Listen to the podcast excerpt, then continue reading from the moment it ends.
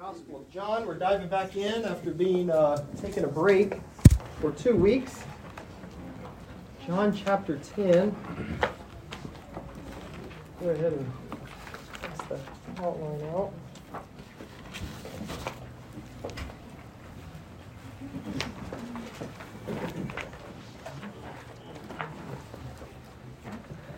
John 10. I've been looking forward to this chapter for a while. Uh, this is perhaps one of my favorite chapters in the Gospel of John.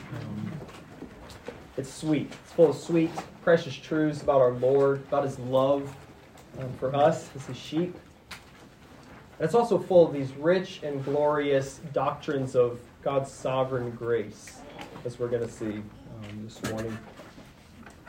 Chapter 10 follows on the heels of chapter 9. Right? Chapter 9 was where we were a couple weeks ago. Jesus heals the man born blind. Um, he comes progressively to a accurate faith in Christ as the Pharisees progressively grow in more and more opposition towards him and towards Christ and in, in hardness and unbelief. Um, and I don't have time to review the entire um, entirety of chapter 9, but look at how it ends in verse 41. It ends with Jesus passing the sentence of condemnation on the Pharisees it says, Jesus said to them, If you were blind, you would have no guilt. But now that you say, We see, your guilt remains.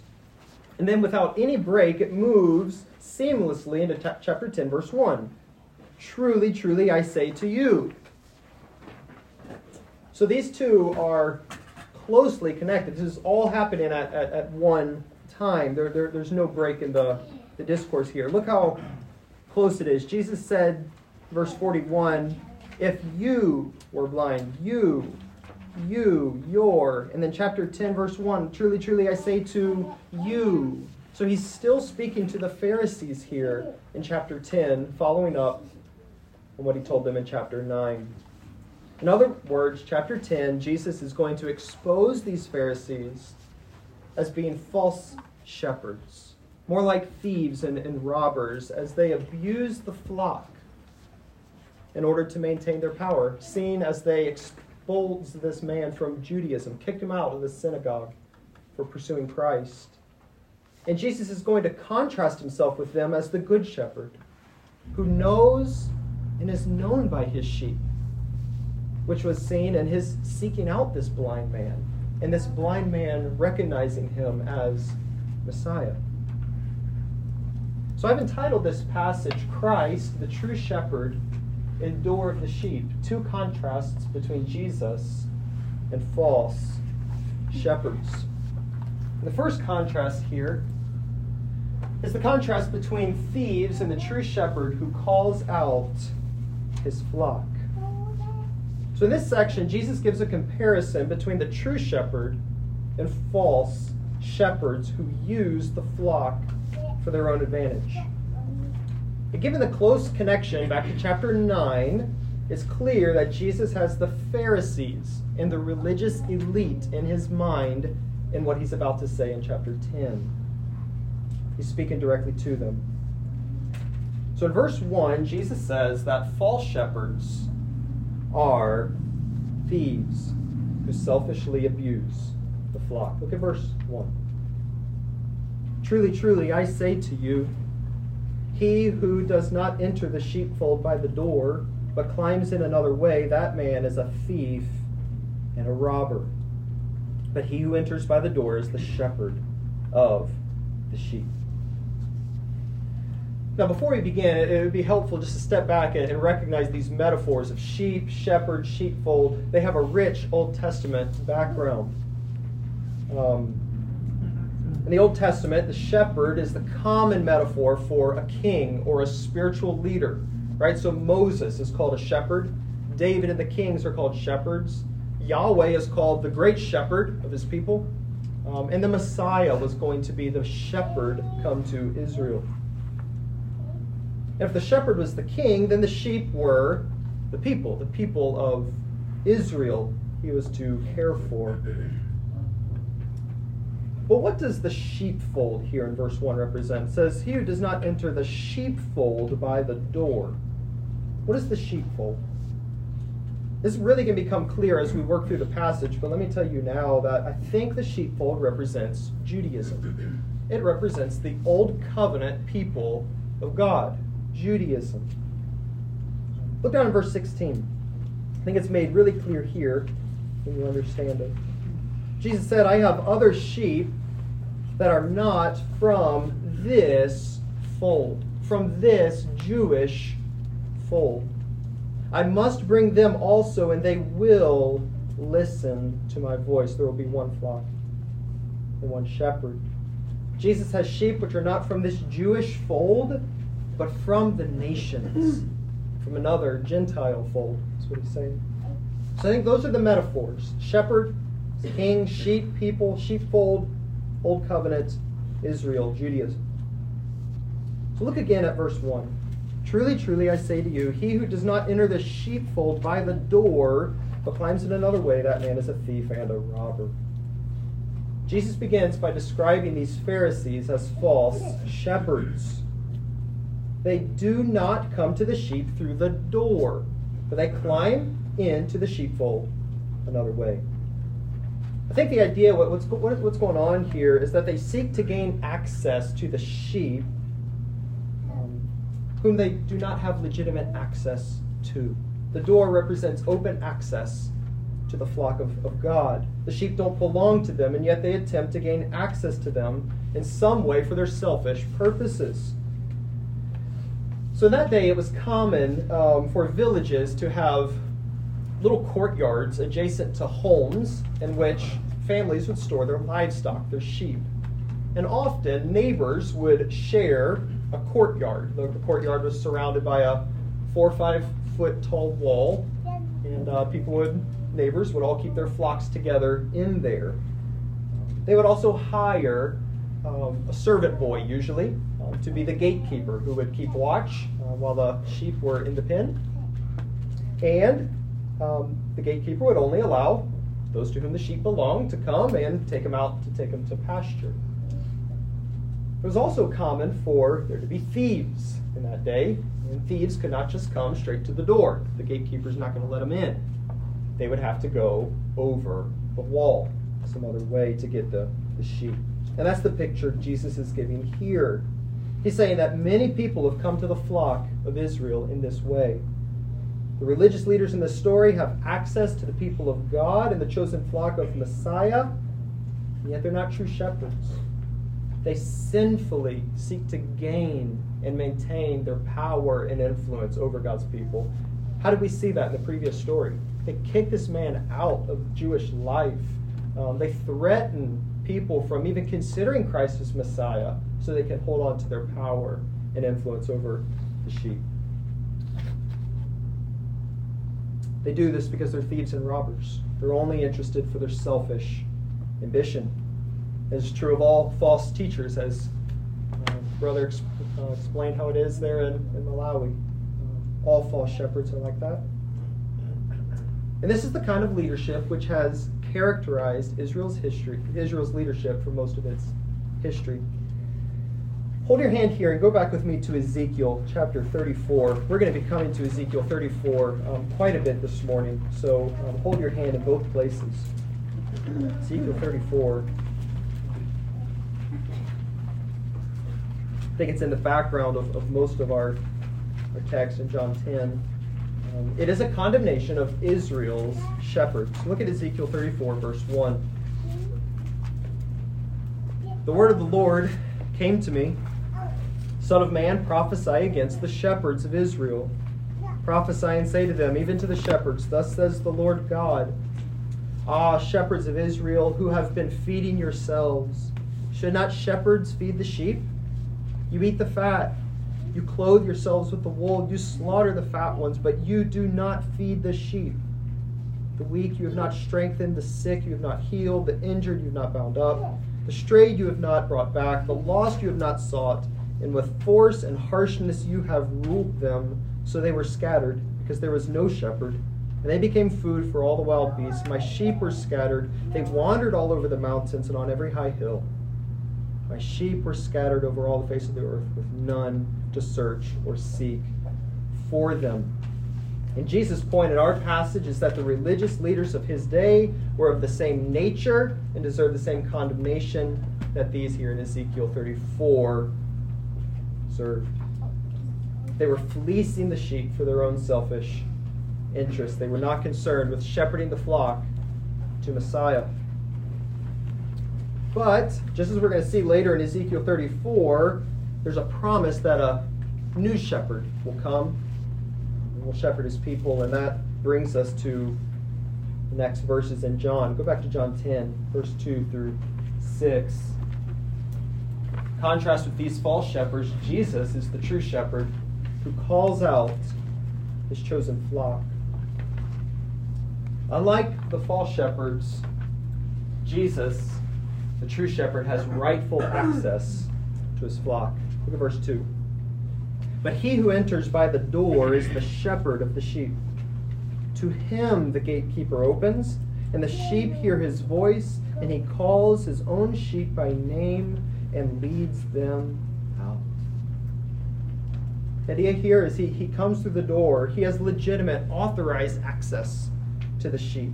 They're his. He's not like the religious elite of that time. He doesn't depend on force or sin to gain access and control of the flock. He's not after personal gain. He doesn't force himself to this position. He comes as one to whom the flock belongs. They're his. But he doesn't stop there. Uh, he's going now to give us some implications. Because the flock is his, three important implications follow. We're going to park here for, for a little bit.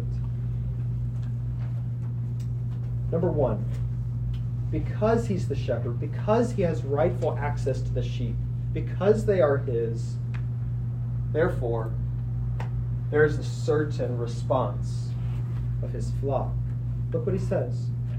The true shepherd comes through the door, and the sheep hear his voice. Now, before we move on, we need to ask just who these sheep are here and why are they Christ's? The sheep in all of chapter 10 are a defined group of people. So let me survey chapter 10 with you really quickly to get in mind just who these sheep are. Um, they're in this sheepfold, Judaism. They're, they're even more precisely defined in chapter 10. Look over verse 29. Who are these sheep? Number one, they are those who have been given to Christ by the Father. Verse 29 My Father who has given them to me. Next, the sheep are those to whom Christ gives eternal life. Look at verse 28. I give them eternal life. The sheep are always and completely all, every one of them, saved and respond to Christ. Look at verse 3. The sheep hear my voice. Verse 16. I must bring them also, and they will listen, always listen to Christ. Verse 27. My sheep hear my voice and follow me, always. That's what the sheep do. They're a defined group of people. Moreover, these sheep belong both to Jewish and Gentile folds. Verse 16 I have other sheep not from this fold, but from the nations. And Christ lays his life down for these particular sheep. Verse 11 I am the good shepherd. The good shepherd lays his life for the sheep. In other words, the sheep are those whom the Father has given to the Son for him to redeem. They are the elect. We have seen them repeatedly in John. The Father has given the Son a specific people for him to redeem. And that's what he's come to do. Hold your hand here. Go back to chapter 6. Let me show you this. If you've been with us, you will remember um, these truths. Chapter 6, verse 37. Jesus says, All the Father gives me. So the Father gives some to the Son, and they all come. They will come to me. Verse 39 This is the will of him who sent me, that I should lose nothing of all he has given me, Go over to chapter 17. John. John 17, look at verse 6.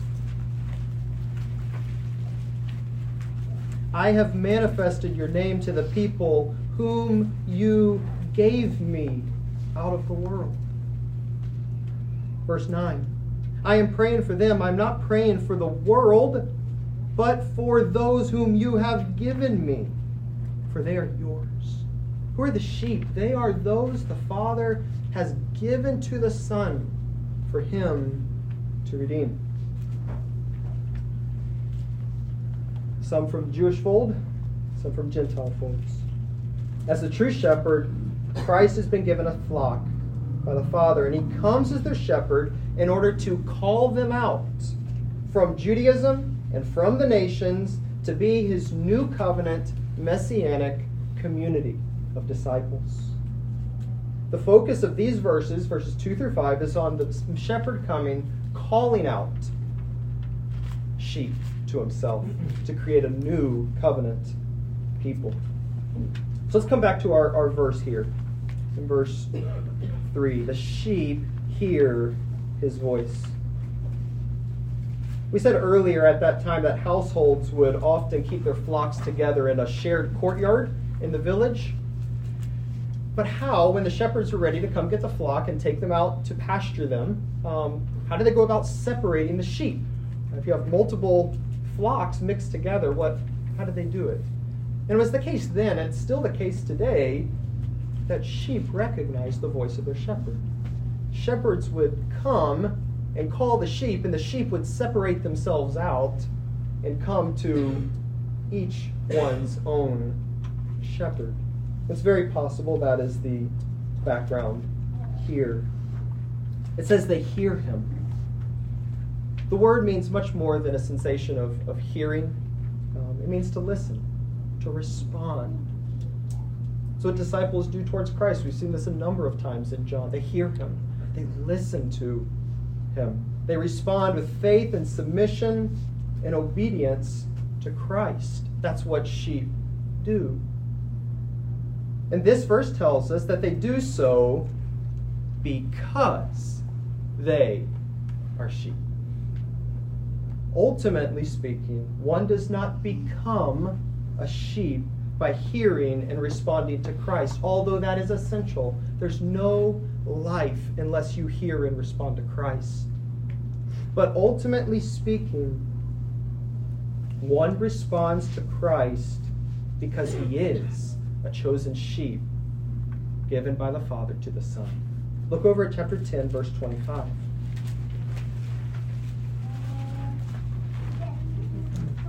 Jesus answered them. He's talking to the Pharisees here, still unbelieving. I told you, and you do not believe. The works that I do in my Father's name bear witness about me, but you do not believe. Why? Because you are not part of my flock. He doesn't say it the other way around. He doesn't say, You're not part of my flock because you don't believe, although that's true. He says, Ultimately, you don't believe because you're not my flock. He's saying here that because he has rightful access to the sheep by virtue of the fact they're his from the Father, the result is that they all, always hear and respond to him. Think back to chapter 9. What, what, what, what happened there? This man born blind is healed. Christ seeks him out. And he comes to faith in Christ. The point is, he is a sheep. He hears, he believes. And the contrast is true also. The Pharisees who progress further and further into unbelief, what's the reason? They're not sheep, they're not part of Messiah's flock. But Jesus goes on. Another implication of the fact that he's the rightful Messiah. It's not only that all will hear and respond, but that he gives a particular summons to his flock. It says he calls them according to name.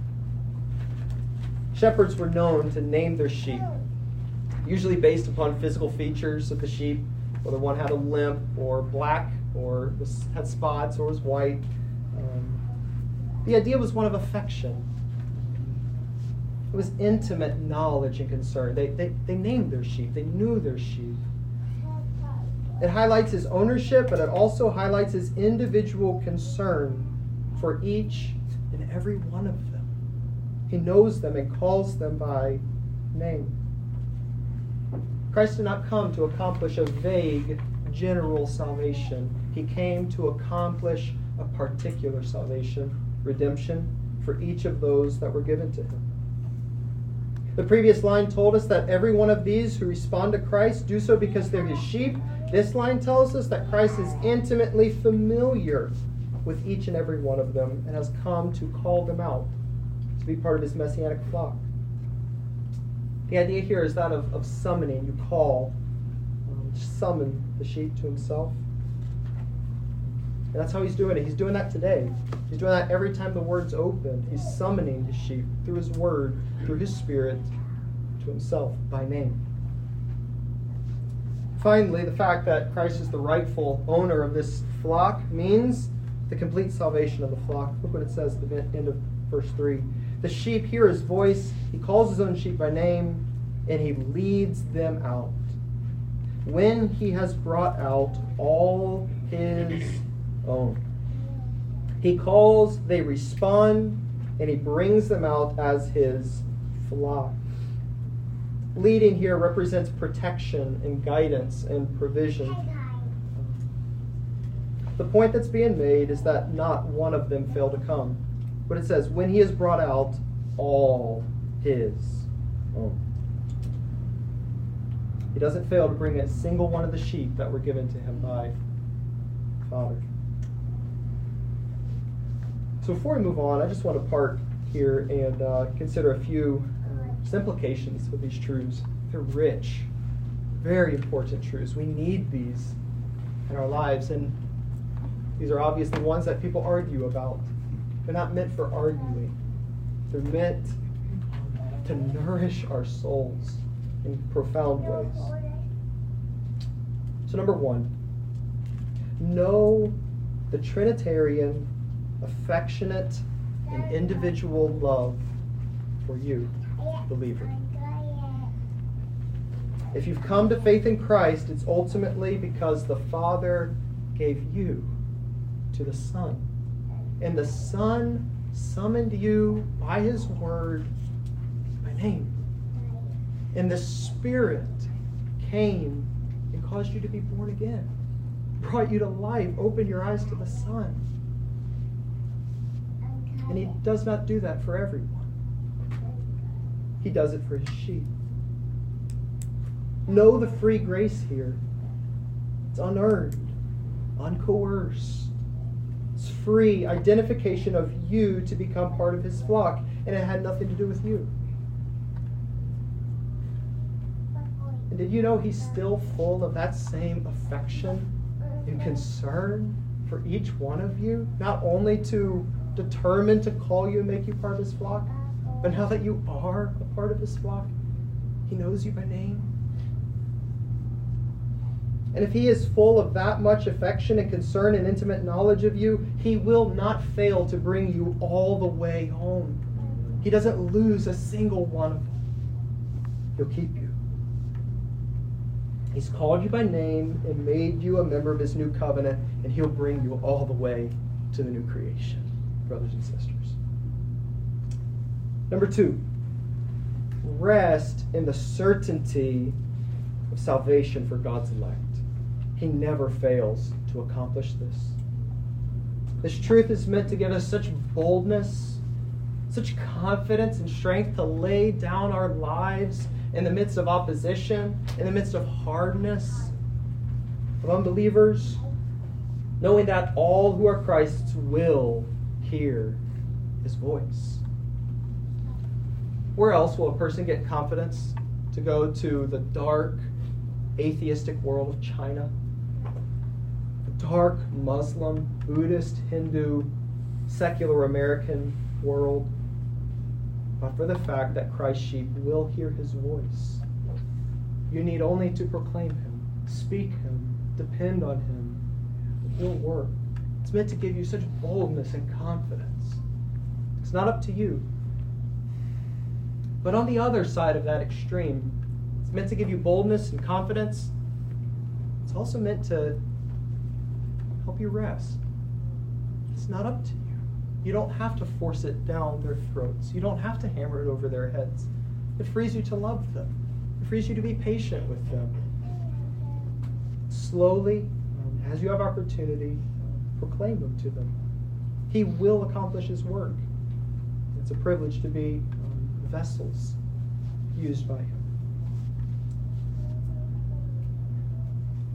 Well, Jesus, um, let's move on now to the next point. He's the true shepherd. He not only has rightful access to his flock, but he also goes before his following flock, verses 4 to 5. If the previous verses highlighted sheep coming out, becoming part of his flock, conversion, then these verses highlight the response of the sheep to him after identifying with him as shepherd. What is that? It's willing discipleship. Look at verse 4. When he has brought out all his own, he goes before them, and the sheep follow him, for they know his voice. Shepherd went before his flock for its protection. And Christ goes before his flock as its Savior, as he marches and clears the way to the Father for them as he goes to the cross. And he goes before the flock as their Lord and Master, who's come to declare truth that people must submit to.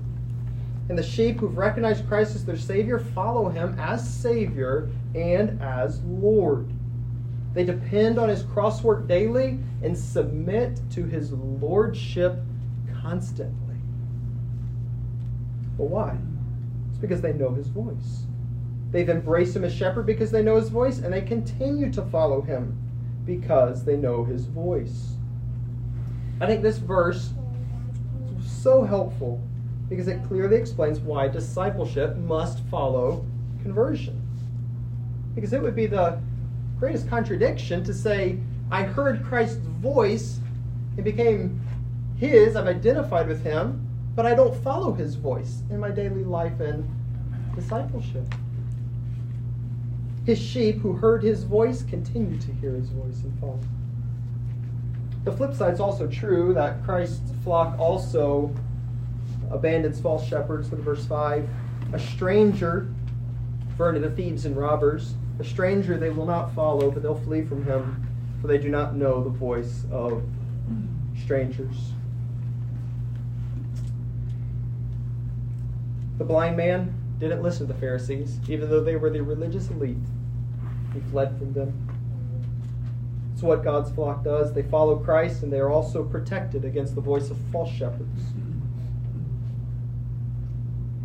This also should give you much hope and confidence in your discipleship as you shepherd one another. Yes, be more clear, be more faithful, be more knowledgeable, be more skillful, but know that it's ultimately not even up to you to keep those you're discipling or even keep yourself. But that's through the power of the Spirit. Those who are His are kept. They don't hear the voice of another. So that's the first contrast between true and false shepherds. It was a stinging condemnation to uh, the, the Pharisees. But look at verse 6. They don't get it. Jesus says this figure of speech he used with them, but they did not understand what he was saying to them. They don't get it. Why? Because they're not his sheep, right? They cannot understand. This is the pattern over and over in John. Those who lack spiritual life are oblivious to spiritual realities. They always miss what Jesus saying. And Jesus told us back in chapter 8 why that was the case. Um, you don't understand my words because you are not from God. You're of the DNA of the devil, he tells them. You can't have insight into my word. You're unable. So, in other words, the Pharisees' very failure here to understand his words is a case in point example of what Jesus just declared. His sheep hear and understand and follow. That brings us now to the next contrast in verse 7 through, through 10. The contrast between thieves and the door through whom his flock enters. So the focus of the first section was on Christ coming and calling out a flock to himself. But now the focus is on Christ as the access point through whom people come to become part of his flock. Look at verse 7. Jesus said to them again, Truly, truly, I say to you, I am the door of the sheep. So Jesus uses this metaphor of a door again, but it represents something very different than it did in verses 1 through 2. There, the door was that through which the shepherd came, right? It symbolized he had rightful access to his flock. But here, Jesus gives his third I am statement in the Gospel of John. And he says, I am the door of the sheep. Jesus is now the door. He's not going through the door, he is the door, the entrance point itself. But before Jesus explains what that means, he's going to give another contrast with the uh, Jewish leaders in verses 7 through 8. He's the door of the sheep, and yet he's quite distinct from these false shepherds. Their aim is to use and abuse the people of God, but Jesus is not like that. Look at verse 8. All who came before me are thieves and robbers, but the sheep did not listen to them. Jesus here gives this sweeping condemnation, sweeping label of his predecessors. Now, some take this to mean all who came before me. Well, who are those people? Um, some people take it to mean there were false messiahs, people who pretended to be Messiah. Um, there's a whole bunch of other conjectures. I don't think it's any of those. I think we've already seen who the thieves and robbers are. They're the corrupt leadership of Israel, right? Um, but it's a sweeping statement. So, what does he mean? All who came before me are thieves and robbers. You're probably thinking, what about Moses? What about David? What about the prophets? What about John the Baptist? Were they thieves and robbers too?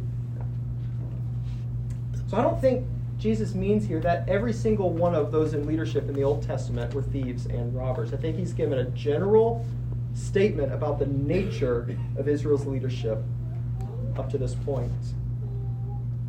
Let me show you a few texts in the Old Testament which say this here.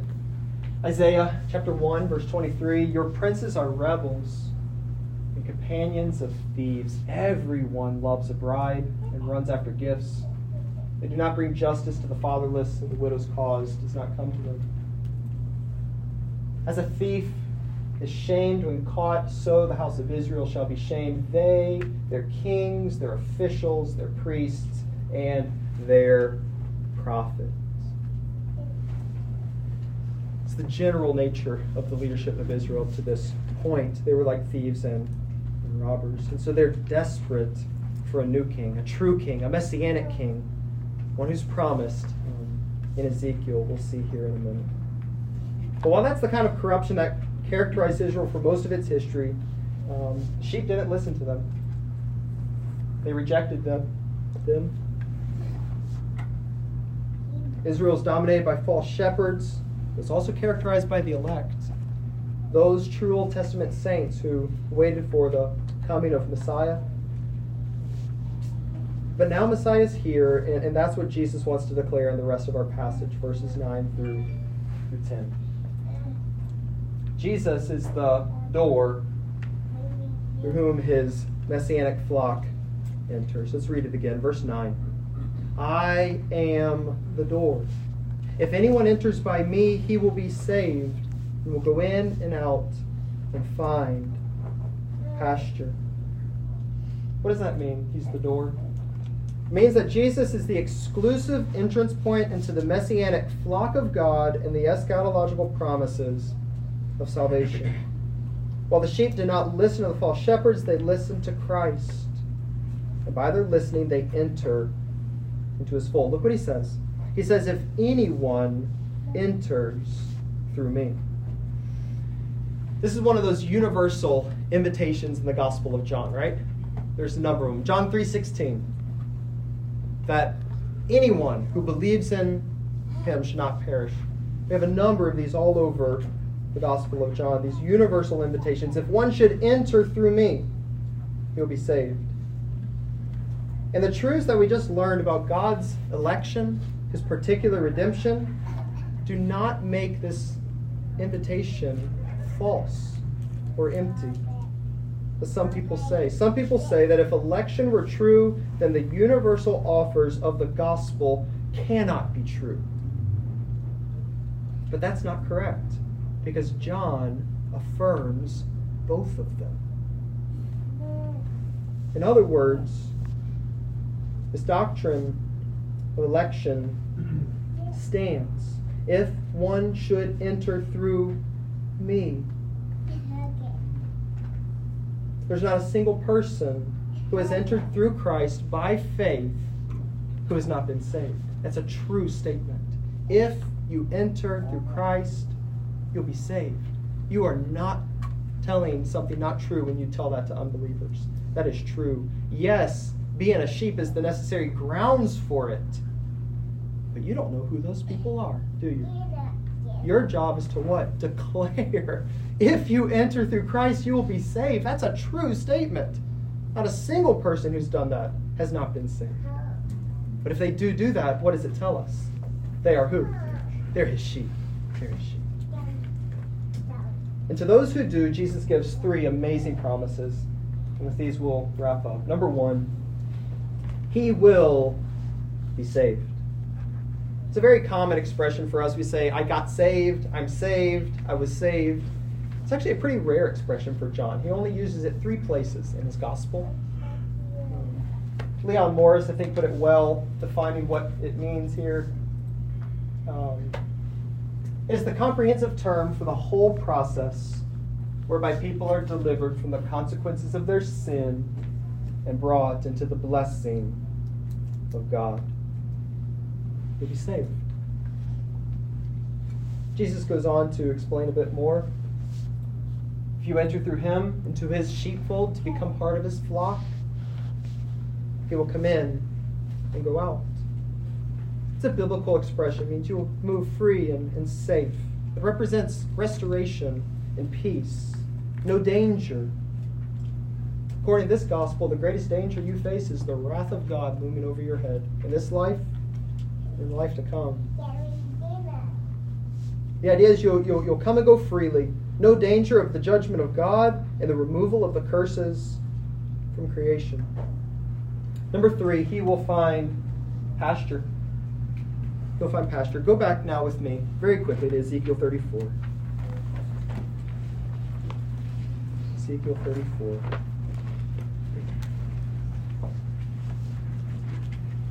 He'll find pasture. What does that mean? Well, after condemning these false shepherds in Ezekiel, God goes on to declare that He is going to be the shepherd. He's going to rescue His flock. And in verse 14, look what He says. He says, I will feed them with good pasture. And on the mountain heights of Israel shall be their grazing. It looks forward to the time of the restoration of Israel and the restoration of creation. Look at verse 26. He's also going to do this through his king, through his Messiah, David, he's going to raise up in verse 23. Verse 26 says, I will make them um, in the places all around my hill of blessing, and I'll send down showers in the seasons. There'll be showers of blessing. Over to chapter 37, verse 26. This is look, looking forward to the restoration of all things, the new creation. But look at how it begins and what is necessary to happen for it to come. Verse 26 third of uh, verse 37. I will make a covenant of peace with them. It shall be an everlasting covenant with them, and I'll set them in their land and multiply them, and set my sanctuary in their midst forevermore. It's the removal of the curses, the restoring of God's original intent with his creation. He would dwell in unhindered fellowship with his people. And John tells us that comes through the new covenant, which Christ accomplished. In the new birth, the cleansing of your sin, the transformation of your nature, which Ezekiel promises. And the point is that that has begun. It's not just coming, it is coming, but it's begun. You have eternal life. You have entered into pastures. You have communion with God today. But it's only for those who enter through through Christ. Let's wrap up here in verse 10 of John. The thief comes only to steal and kill and destroy. I came that they might have life and have it abundantly. Again, contrast with thieves. He's not after their selfish purposes. He's come to lay his life down, to be the shepherd in the door, by himself being killed, that they might have life. D.A. Carson said, There's a proverbial way of insisting that there is only one means of receiving eternal life, one source of knowledge of God, one fount of spiritual nourishment, one basis for spiritual security Jesus alone. He's not just after your life, He's after your abundant life, exceedingly, overflowing, including your perfect fellowship with the triune God. This is eternal life, that they might know you, true God, and Jesus Christ, whom you sent. So let me close by just asking you a question. Do you live like you have this life? Do you live in light of the total cleansing you received? Transformation of your spirit? You live in consistent fellowship with God as having this life, as having this peace with God? Are you zealous about bearing fruit for Him? Or have you forgotten this? Have you forgotten that you've entered through Christ and become part of His people? You don't live in consistent submission to His Lordship as His sheep. You've forgotten that you're blind without Him. Believer, I want to encourage you um, know who you are, know the love of God for you, grow in boldness in the gospel and of God's purposes. Remember, you have life. You're His flock, and you're enjoying the first fruits of those promises in Ezekiel when God will dwell among us. So we're out of time. Any questions, comments for us? We'll go. Um, see that, that, that doctrine of life even in Ezekiel with that, that imagery in, in chapter 16 mm-hmm. with Israel's harlotry. Yeah, that's right. And then you have God despite them, mm-hmm. still choosing them. It's just, it's just a beautiful thing. It is. It is. That's the pattern. He came to Israel freely, uncoerced. He chose them to be his special people. So, so Anything else? Questions, comments? All right, let me pray. Father, we thank you for your word. I ask that you nourish us with it, cause us to bear fruit. Thank you for your grace. Help us to live like people who have become partakers of this great salvation. We love you. Prepare our hearts for the service to come. In Jesus' name, amen.